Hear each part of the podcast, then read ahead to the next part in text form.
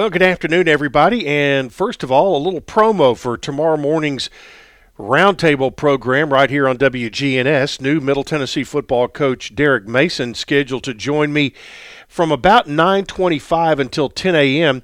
Prior to that, Dick Palmer and I will kind of preview the Conference USA basketball season. But at 9:25, Coach Mason is scheduled to come on and join me to uh, talk about uh, all that's gone on in the first uh, three or four weeks uh, now that he has been on staff, including going through a very uh, intense recruiting period and putting his staff together, which that continues to, to go on, and uh, his vision for what he wants to bring to Murfreesboro for uh, as he leads the Middle Tennessee program into the 2024 season. All right. Talking about men's basketball, the Blue Raiders return to Murphy Center tomorrow night to take on Reinhardt in the final non conference game of the 23 24 season. The game will count toward MTSU's record, but will be considered an exhibition game for Reinhardt. The Blue Raiders are back home after three straight road losses, most recently 75 54 at Murray State on Saturday. Elias King led middle with 16 points while pulling in six rebounds the uh, first ever meeting with Reinhardt coming up. The uh, Eagles have lost four of their last five official games, entering a game tonight against St. Andrews of North Carolina. Uh, but again, 6:30 tip-off on Wednesday. We'll have the broadcast beginning at six o'clock with the countdown to tip-off here on WGNS and the Blue Raider Network. Some good news for freshman Chris Loofe for the fourth time this year. The Red Rocket has been named the Conference USA Freshman of the Week. That announced by the league office. He now leads Conference USA in Freshman of the Week award honors this season.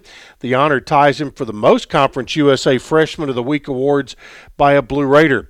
Loofe put up four points, seven rebounds, and had two blocks while shooting 67% from the floor at Murray State on Saturday, throwing down a pair of dunks while playing 24 minutes.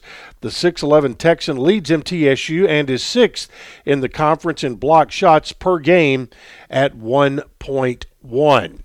Lady Raider basketball took it on the chin out in West Phoenix, Arizona over the weekend, losing to Grand Canyon 68 to 59 right out of the gate the lady raiders found themselves in a nine point hole at the first media break and tried to come from behind all day that just did not work out the lady raiders however will be off until the conference opener, which is next Wednesday, January 10th. That will be a 6 o'clock tip off down in Ruston, Louisiana. It'll be on ESPN Plus, plus always you can hear women's basketball games here on WGNS.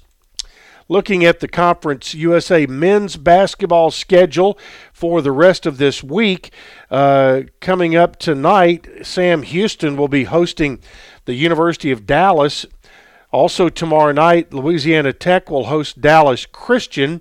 On Thursday, UTEP is at New Mexico State. That is a conference game.